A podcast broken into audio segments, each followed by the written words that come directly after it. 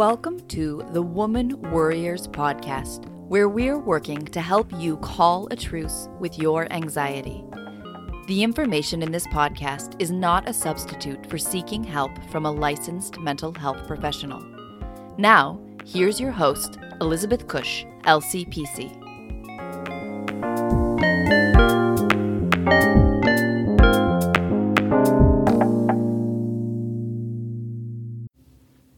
Hi, and welcome back to the Woman Worriers podcast. I'm your host, Elizabeth Cush. Today we are going to be talking with Donya Bumgarner. But before we get started, if you have ideas or thoughts or would like to be a guest on the podcast, you can reach out to me through my website, womanworriers.com. That's worriers, not warriors. So, woman, W O R R I E R S dot com. Click on the contact me button and send me an email. So, Donya Bumgarner is a life coach for frustrated moms who are exhausted living in a culture that doesn't support them as moms or as women. She helps them get in control of all the parts of their lives so being who they are makes sense again. Donya is also host of the Nurturing Habit podcast about the ways we nurture ourselves as whole women so we can live more complete and vibrant lives. Let's get started on this wonderful conversation. Hi, Donya. Thank you so much for being on the Woman Worriers podcast. Thank you for having me. I'm excited to be here. Me too. I'm excited to to have this conversation. I know we chatted a little bit by phone to kind of figure out which direction we were going to go in, but I'm um, really excited to actually have a real conversation yeah. and go forward I know we kept having to stop ourselves like, "Oh, we should wait till we're recording." exactly. Which means it's going to be great. yeah. Oh, totally. So, if you wouldn't mind uh, telling the audience a little bit about yourself and the work that you do. Sure. I am a life coach. I, I, I live in California. I live in the central coast of California, and I'm a life coach for women who feel frustrated in their lives. Like they have this feeling that there just isn't enough room for them in their lives. So whether that's uh, that they don't feel like they get enough support, or they don't, they just have too much going on, or they're trying to balance life and work and family, or maybe some crisis that happened in their family. Like they just have this sense that it's just really frustrating. Mm. so I help them find the energy and the time for them again in their lives. Um, and and that it's such joyful work for me because I really want there to be more happy moms in the world, and I feel like there are so many moms out there that I talk to every day that are just feeling really frustrated in their lives. So yeah. I'm hoping to create a world of happy moms. Oh, that's a nice thought. And I probably could have used a little coaching back in my active mom days. My kids are older, but it yeah. was it was frustrating and hard sometimes. Um, yeah, absolutely. Especially in the thick of it when they're younger. Well, and even adolescents, it's all hard. Yeah, the, it's all the whole hard. period. I mean, even if you have adult kids, it's just a different thing. But yeah, yeah, yeah, when you're when you're in the thick of parenting, and it's interesting because you know coaching for moms is sort of like people don't even know it exists, but I think it's such an amazing thing to be able to support other moms. I'm a mom too. I have an eight year old. So mm. I think it's just an amazing thing to support other moms. And I know how valuable it has been to them. Yeah. So I hope I'm starting a revolution and that more moms will think of getting support for their parenting. Yeah. Because, well, for one, it's not something as a culture we feel like, moms need coaches too. Like that's not that's not like the typical you're like, "Oh, you just kind of know how to do it." It speaks to the bigger cultural thing, which is that you know, women are supposed to know how to nurture, like we're just supposed to be born be knowing how to be parents. Yeah. Which nobody is. And we're also supposed to do it really, really well. I mean, we're supposed to be like Pinterest perfect, into Instagram perfect lives. And the reality is not that. And so we all feel like we're messing it up somehow, vaguely, mm-hmm. uh, like we're not following the rules that we're supposed to be following. And we could all use a lot more help. Oh, for sure, for sure.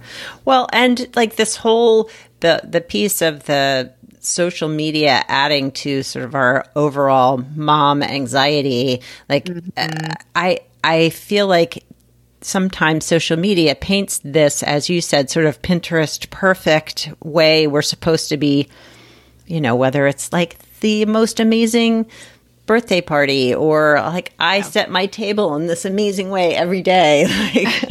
Like it's like wait a minute I'm just happy to get dinner on the table every day right? Yeah. yeah so how do you see th- that sort of part of momhood and our culture today impacting women I think that that is a huge impact. And it's one of the things that I see as the biggest issues that mom face, like modern moms face. Because, I mean, even if you look at how our parents, our mothers raised us, they were not comparing themselves to social media. They were not comparing themselves to what every other woman around them was doing. They just didn't have that kind of pressure.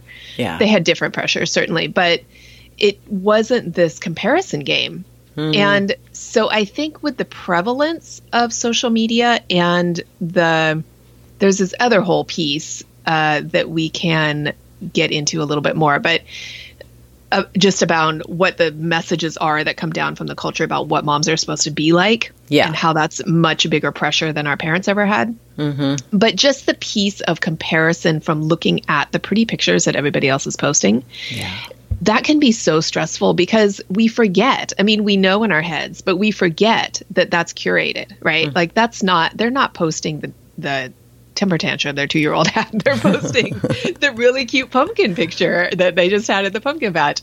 Um, and it's making it look like their life is easy. And then we look around at the reality of our lives with the Cheerios on the floor and the tantruming toddler and Yeah. didn't get enough sleep last night and fought with our partner as they were walking out the door. Um, you know, and we feel like, what am I doing wrong here? My life is never going to look like that. Yeah. Where the reality is that photo was just an instant in a day that may have looked exactly like yours, but we don't see the rest of it. And but two, even like I've noticed this on social media that even the posts about like, okay, my toddler had a tantrum today and I screamed at him, but then there's this sort of twist like and I learned to just be my best self and you know it's it's even beautiful bow. Right. It's even painted in this lovely life lesson of like the struggle was there, but I overcame it.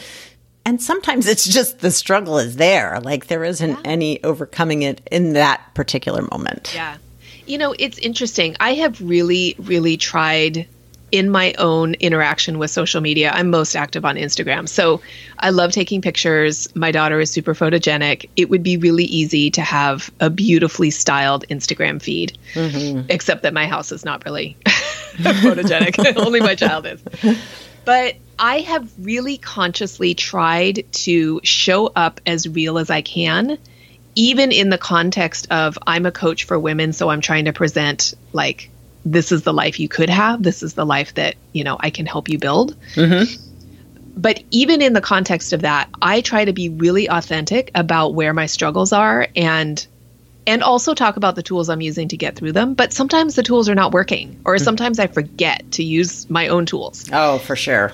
Yeah. And what what I find is that the posts where I'm sharing my struggles, whether it's a parenting struggle or you know, I'm not getting enough sleep, it's like my self-care struggle or a relationship struggle where I'm like this is hard. Right. I don't have the answer. This is just hard. Yeah. And this is what it feels like to be in this moment. Those are the ones that get the most interaction. Wow.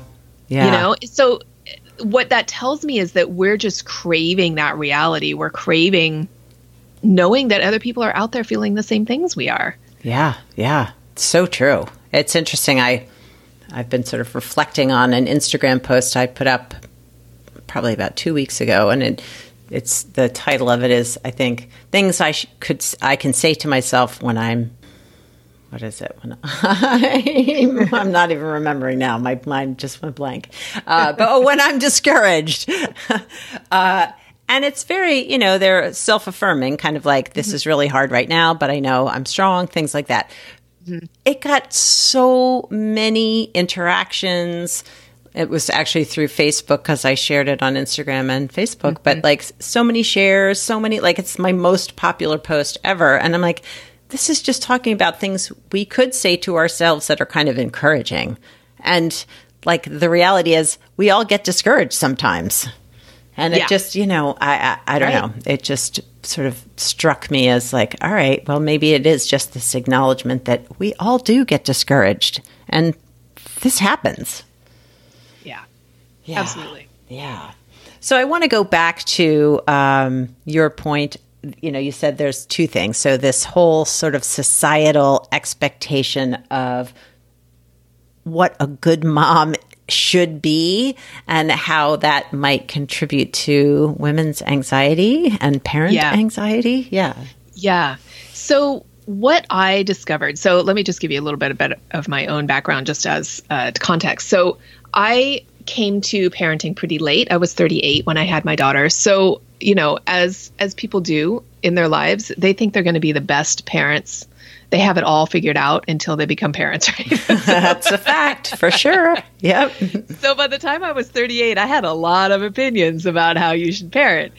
Um, and then I I left my career when I was pregnant. I was I had been working at Apple as a project manager and that was a long career. I was there for a decade. Mm. And I really really wanted to be a stay-at-home parent. So we figured out a way to make that work. I left when I was pregnant. I came home to be a full-time parent and I was going to do it the full-on crunchy way. I was going to be an attachment parent. I was going to make bread. I was going to have chickens in the yard. Yeah and make, then make your own baby food. Totally, yeah, I was be all in. And how I describe that now is that I just became a six-figure parent. Like I took all the energy that I was using in my career at Apple and put it toward parenting. it wasn't sustainable at Apple, and it wasn't sustainable at um, but the other thing that I realized that totally surprised me was that I kind of didn't like being at home with a baby. I was really bored. Mm. And it was really, really hard for me to admit that because I looked around at what the messages that I was getting from my culture. I mean, my local culture as well as like More parenting societal. culture, mm-hmm. societal level. Mm-hmm. And I got so many props for being at home. Like, oh, you're the you're such an awesome mom to be able to put that much time into it. Like I couldn't admit that I kind of hated it. Mm. like who was I going to tell that to? Well, and and sharing that is might have caused some backlash, right? Like, yeah. I don't want to be at home with my baby. yeah, I'm, and and I felt really guilty about it, and yeah, I yeah. felt like I had walked away from a career that I couldn't really go back to. Mm. Not, not, that I really wanted to go back to my career either, but yeah. But then also, I didn't have the answer, so it wasn't like, oh, I made a mistake, I'm going to go back to work. I was like, I made a mistake and I have no idea what to do. Help! So, yeah, so I didn't know where to look for the answer. So I just started reading. You know, I just like what what's out there, what's you know what's available for parents, and I so I started reading parenting books. I also have a very spirited child, mm-hmm. so I was looking also for advice about how to deal with this very energetic highly sensitive child that I had who was not like me. Mm. So I was sort of diving into parenting advice, looking for parenting advice from those two perspectives. Yeah. And pretty much everything I read felt wrong in some way. Hmm. Um, and it wasn't that it wasn't good advice, but it wasn't necessarily advice for us. Does that yeah. make sense? So like yeah, I was yeah. looking out there at all like all these experts, but they were all saying here's the one right way. Here's the way to be a good mom. Right. Here's the way to build a family that's going to be, you know, productive and blossoming and you know here's how to raise a smart kid right. and there was like i just had this gut feeling like i know i think i know the answers i just need to find my own answers because all of these people don't know us yeah. All of these experts don't know us. And it wasn't that I couldn't take a little bit here and a little bit there. I certainly learned some things from all those experts.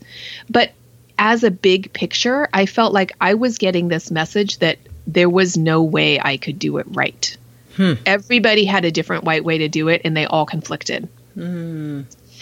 And then if you take that perspective just from like the parenting experts, all those books out there that we're all reading, how to get your child to sleep, how to get them to oh eat, how you know, when to wean them. You know, like there's a book on any topic you could possibly have. Absolutely. You know, even when your kids become teenagers, how not to raise a bully, how to how to help your kids with sexting. You know, yeah. it's all there. Any question you have, and everybody has this is the right way to do that. And then you take the the media perspective of you hear these stories about a mother who maybe made a mistake. Mm-hmm. Yes. And I and I'm saying mistake like maybe she chose to leave her 13 year old in the car and then someone reported her and then she got CPS called on her. You know, oh, like yeah. Oh yeah. A poor decision or yeah. maybe it totally made sense for her family at the time and somebody else thought it was a bad decision. Yeah. There was a there was a huge uh, in the papers for weeks here on the East Coast in the DC metro area where parents allowed their, I think, like maybe six, seven, eight year old type, I, I, think around that age, children mm-hmm. sort of be in the neighborhood on their own, you know, walking from friend's house to friend's house. And maybe, mm-hmm. you know, I think maybe some of the streets they lived in were a pretty populated suburb. So busy street with cars. Yeah. Well, they got named in the papers like free range parents. Right. Like, and, and I'm like, oh my gosh, like these poor, and when you heard them interviewed, the mom and the dad, they're like, we just, you know, this is how we were raised. We'd like our children, we trust our children. We've talked to them about safety. Like we feel okay with this. But oh my gosh. But the public does not. Yeah. No. Not right. No. And on a slow news day, those parents are going to get vilified. oh, so vilified. As I said, they were in the paper for a long time. Yeah. Yeah. Yeah. yeah. But anyway. So so when yes. you hear those stories of parents just getting vastly judged, and deeply shamed, judged, yes, shamed, mm. then when you feel unsure about what your choices are in your own family, it becomes paralyzing to yeah. even know what to do. Totally. Yeah. Yeah. I think uh, it's just such a hard, you know, it's so hard to sort of tease apart like how am I just reacting to the societal piece or is this what I truly feel, believe, know to be a good or bad way of parenting? Yeah. Yeah. Yeah, and there's a reality that we have to live in this society, you know. So there there are ways of parenting that are different, you know, expectations are different than when yeah. we were kids, you know. So you can't necessarily do just like what you did when you were a kid because it's just different now. Yes. Yes. No, that is absolutely true. I mean, I think of some of the things I did as a kid and I'm horrified that yeah. I would never let, have let my kids yeah. Yeah. My my partner was raised in rural Alabama and he talks about we've talked about this several times recently because he for years he would just kind of go off and into the woods and be gone for all day. Nobody knew where he was. Right. There's poisonous snakes out there. You know, there were no cell phones. Yeah. If anything had happened to him, he wouldn't, you know, no one would have found his body for right. months.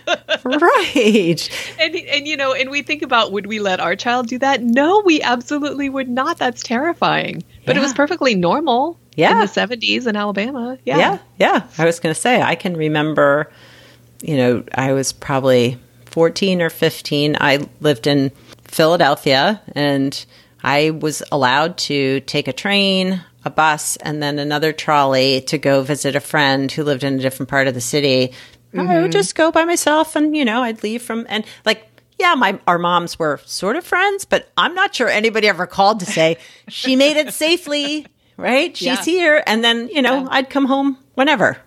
yeah, yeah, and based on the statistics, I I mean the statistics I've read that the number of cases of child abduction and child harm have not actually changed. So yeah. it's not like it's less safe for children now, but our perception of the safety is really different. Well, and we know so much more about the abductions right. when they happen right. All over the country. Yeah. And they and we get so much more detail about them than right, we right. used to and so it's just scarier for parents. So yeah, it's it's perfectly understandable that what we allow our kids to do now is very different than what our parents allowed us to do. Absolutely. And so you know, being the good mom, whatever that means, whether it's societal expectations or our own, you know, how do you help moms sort of find their own voice and what being a good mom means for them? Yeah. Well, I really encourage coming back to your own self in your own family. So, shutting out all the noise of all the things out there that people are saying you should do, even your parents and your in laws mm. have really loud voices on that topic. For sure. And just really connecting with you and your partner, if you're parenting together or even if you're co parenting separately in separate households, really being clear about what's most important to you. Mm. And so for example, in in my family, we are we're really interested in exploration and adventure and learning and growing a child who has really good emotional intelligence. Mm. We are not about the school with the best test scores. Right, right. right? Yes. So yes. And and I'm kind of giving that example so it's like when you know what's most important to you, then a lot of other decisions become easier. So if you know in your family that you're really all about exploration and learning and emotional intelligence, then you're going to prioritize things like um, just for example with the school situation, you're going to prioritize a school that has really interesting programs over right. high test scores. Right. You're going to maybe prioritize an alternative school over a public school. Mm-hmm. You're going to maybe prioritize travel more than ongoing after school activities that get in the way of taking off for a week. Right. Um, right.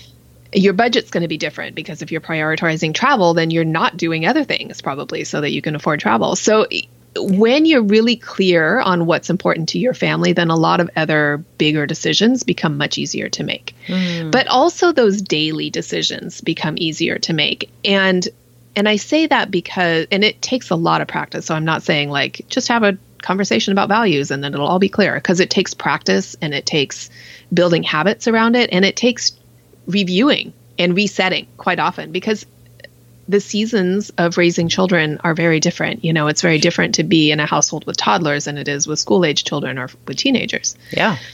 Yeah. And and two, I mean just thinking about values like as a therapist I talk about values in session because it does help people sort of identify if they don't know what their needs are, you know, well, let's think about mm-hmm. your values and and there are times that people have a hard time identifying values too. So coming together yeah. and talking about that probably takes time.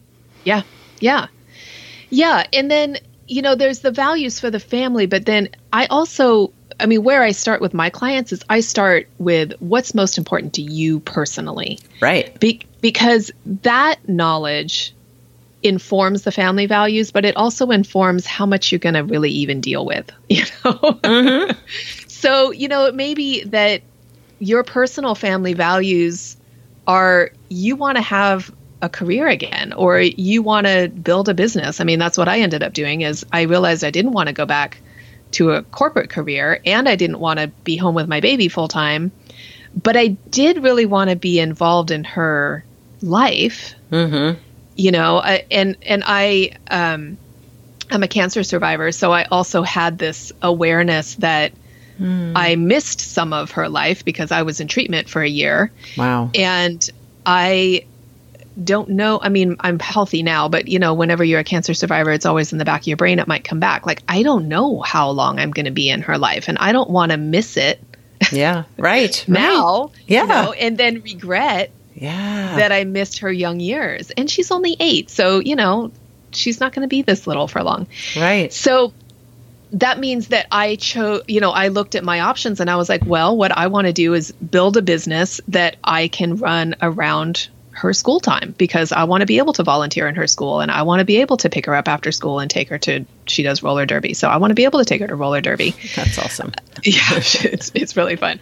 Um, yeah. So that means that means I have a very small business. So like right. my personal values inform my career as well as how I spend my time and how I parent. So it's like my own awareness of what's important to me and how I want to parent her and how I want to be present for her informed a large chunk of my life. Yeah. Yeah. Well, and I feel like that work whether it's around parenting or even just personal work like what are what are my values but what do i need from Yeah. whatever it is yeah and i Yeah. think for women that's that can be hard we're so used to taking care of everyone else's needs Mm-hmm. that to really sit down and say like what do i need and is it okay for me to to advocate for that Yeah.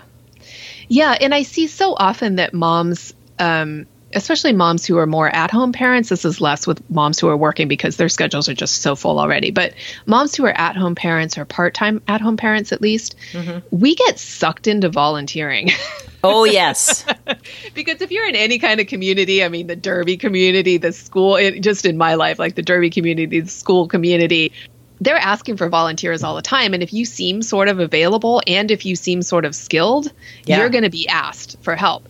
And women are culturized to say yes to mm-hmm. things and to oh. offer our help. And it is so hard for us to say no because for so many reasons, but mostly for people because they're afraid that they won't like us. Right, or they'll be they will mad at badly us, of yes. Or they'll be mad at us. Exactly. yeah So this this process of being really clear about your own values and your own needs also lets you set boundaries with much more strength and I I want to say like kindness, like being able to set a boundary that's like, hey, I really appreciate that you asked me to help with that, but I don't have space right now. Right. Um, which Yeah. is a very different answer than like no oh my god i'm so exhausted.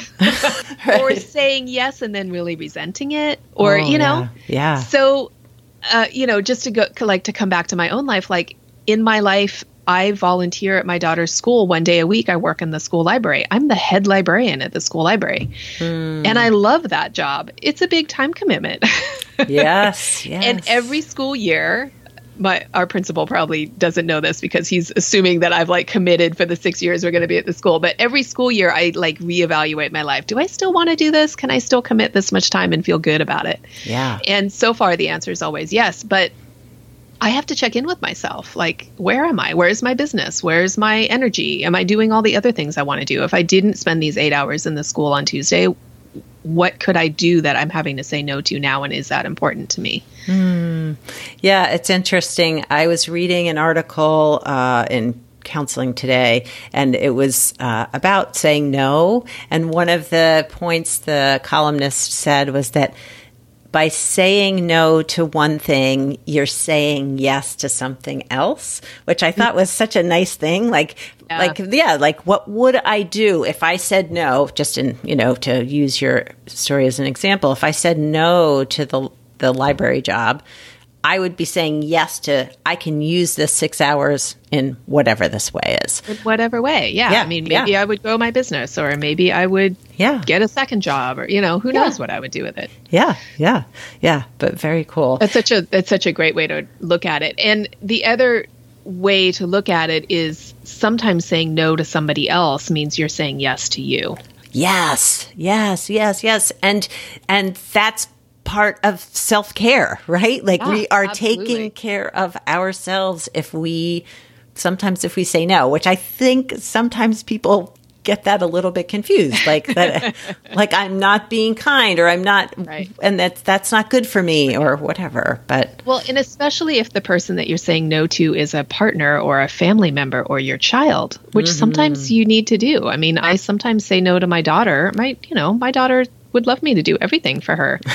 um, and so for you know, for example, yesterday she ate her dinner. We ate our dinner together, and then she was still hungry later, and I was like, "I'm off duty." I already did my kitchen work. I'm now sitting on the couch reading a book.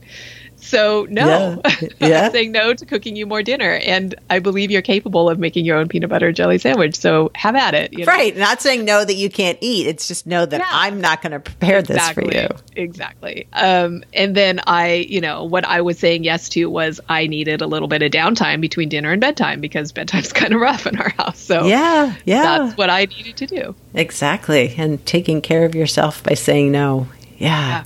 And, you know, this is um, just one more like because self-care i mean i know we it's i feel like well probably as a therapist i see more posts about it than maybe the average person but it does feel as if this sort of self-care drum is kind of out there constantly. Like we should be taking better care of ourselves. We need to as women we need to but it's hard. Women are not it's really hard in my experience women are not very good at taking care of themselves yeah, it's I, I agree. I think it's definitely trending right now. In the last year or so, I'm seeing a lot of conversation about this in print media, print media as well as online. Mm-hmm. Which is great because I talk about it, so people want me to come talk about it. That's a good thing. It's good for your business. Yeah. Absolutely. But what I struggle with in the general conversation that's happening is that it's again, it's like you need to do this thing mm-hmm. with sort of not quite enough information about what that thing is or how to make it happen. Yeah. So again, moms are feeling like they're failing because they're not doing self care right. Yeah.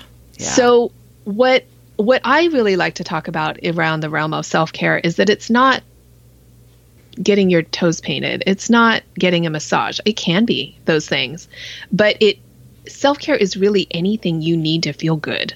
Yeah. Anything you need to feel better than you are. So self care is also learning how to say no. Yeah. Self care is learning how to set boundaries. Self care is putting yourself to bed on time and practicing the habit of turning Facebook off. Oh yes. Oh, it's yeah. also scheduling doctor's appointments. And you know, it's like there mm-hmm. there's this mm-hmm. great um, Instagram ac- account called Boring Self Care and it's like you know she does these little drawings and it's like boring self-care today was i went to bed on time. It's like you're not going to get any awards for the self-care but it's also essential. Oh so, so essential. I i really want to open up this conversation about what is self-care and how do we do it? Because everybody's self-care is going to be very very individual. Mm-hmm. and i'm actually just about to launch a class where i'm going to be walking women through how to create their own personalized self care plan, hmm. whether they just have a few minutes or if they have a whole bunch of time. Because sometimes women feel like my life is so busy I can't possibly cram anything else in. Me like trying to go to a yoga class, that's just not going to happen. Right. Well, your self care is probably not a yoga class then. Your self care might be two sun salutations. Right. First thing when you get up in the morning. Yeah. And so it's like that creatively looking at what do you need? What are you craving? And and what do you need in your life? And then looking at the reality of your life and figuring out how to meet in the middle. Yeah how to fit it in or or yeah mm-hmm. make it happen. Yeah well, with, with what you have available or how to make just a little more time instead of feeling like you have to make hours and hours. Absolutely. Well and one other point around self-care too is that i know from client work is that if self-care was not prioritized in your family or if you were mm-hmm shamed or guilted around making self care, you know, asking for what you needed, it can be very uncomfortable to mm. to actually implement things that are are important just for your health, for your well-being, like just mm-hmm. stopping to have like a lunchtime, right? Like giving yourself time to eat midday and not just work through lunch hour or mm-hmm stop and have a glass of water or go to the bathroom or whatever right. it is, you know? Yeah, and if you weren't in a family that modeled that, you probably don't have any self awareness of even needing a glass of water. Yes, you know, like exactly. you don't have the skill to like slow down enough to even check in with yourself, right? About what do you need, yes. and that's something that my clients do bump up against when we're first working together. You know, and I say, well, what did you like to do when you were a kid? And they're like, I have no idea. Yeah, right. I, just, I don't know. You know. Yeah. So. Yeah even asking yourself, what do I like? What do I need? Mm-hmm. You may need some support to get to that place to even be able to answer the question. Yes. And absolutely. that's fine. That doesn't mean there's anything wrong with you. No, no, no. But it just, yes, it just means some, yeah, sort of work around what were the messages? Where did this come from? Is this something that you created yourself, or this is just a thing that you were taught and just have mm-hmm. taken on? Yeah. So, Jonya, this conversation was so fun and I really wish we could talk for another half an hour. But, but uh, are there resources or tips that you feel like would be important for moms out there who maybe are struggling with their, you know, frustration and exhaustion and just momhood? Yeah, well, if I can, I'd like to um, pitch my own podcast. Absolutely. Because I think it's a great resource for those things. Um, my podcast is called Nurturing Habit, and it's all about the ways that we can nurture our own self habits. So mm. it's it's not it's it's about self care, but it's definitely not about the self care that you'll find on Pinterest. So I have guests like. Um, I had a recent guest who's a financial coach who was talking about budgeting. Mm. I've had a I had a recent guest who was a sexual communication coach, and we talked about how to ask for the things that you need, whether it's in the bedroom or out of them. Mm. So we, ha- I have really interesting conversations with people, and I try to come at what is self care from a lot of different angles, and with this overarching theme of how do we create the habit of taking care of ourselves first, so that we can have the kind of life we want to have. That's awesome. That sounds great. So yes, listeners, tune into that podcast too. Yeah. Yeah, yeah. And uh, how do people find you? Yeah, you can find me. Nurturinghabit.net is my main website. You can find the podcast there. You can get on my mailing list to get all the different things I send out. You can you'll be able to find my self care class there. Um, I'm also pretty active on Instagram, and I'm Nurtured Mama on Instagram. Nice. Um, I do have a business Facebook page, but I'm not there a whole lot. yeah, totally get that. Yeah, because yeah. Facebook is such a time sink. It can be. It's so easy to just get sucked into yeah. the vortex. Yeah. So, um, do you have things that are coming up, either um, you know, in your business that um, you would want to let the audience know about? Yeah. Well, mostly, I have um, the podcast is ongoing, and I have the self care class, which is coming up. I don't know how soon you're releasing this this episode, but I will be doing a self care challenge um, starting October 9th. And then I will be kicking off a live version of the self care class starting. Um, I'm just looking at my calendar here, starting October 17th. So I will be teaching it live. And so that will include group coaching. And um, that's going to be really fun. It's going to be just a three week class so that's that's the big thing that I have upcoming. Cool. That um, sounds. But awesome. beyond beyond that, I mostly do one-on-one coaching. So if people are curious about how to work with me and what kind of support I can offer, I'm would be happy to hop on the phone and talk about what I do and what kind of support they need and if I can help them. Nice. Awesome. Well, thanks again for spending some time with us today and I I just really appreciate your insight and willingness willingness to have some humor around this pretty yeah. important topic. Yeah, well, thank you for inviting me. It's a topic I love to talk about. All right. Thanks again for joining me in this conversation with Donya. I really uh, connected with her and enjoyed her spin on her business and helping moms create a life that feels meaningful to them I think the thing that I love the most about podcasting is I get to talk to interesting, informative people all around the world. And oftentimes I come away from those conversations with this sense of true connection and understanding. And it, it just feels good. So I hope that you also get that same sense as you're listening and that you come away from these conversations with something new that maybe you hadn't thought about before. And maybe some skills that will help you with your stress and overwhelm and exhaustion and anxiety. So, all the links for Donia's social media, coaching, events will all be in the show notes. So you can check those out at womanworriers.com. Have a wonderful week. Take care of yourselves. I will see you next week on the podcast. Ciao for now from this woman worrier.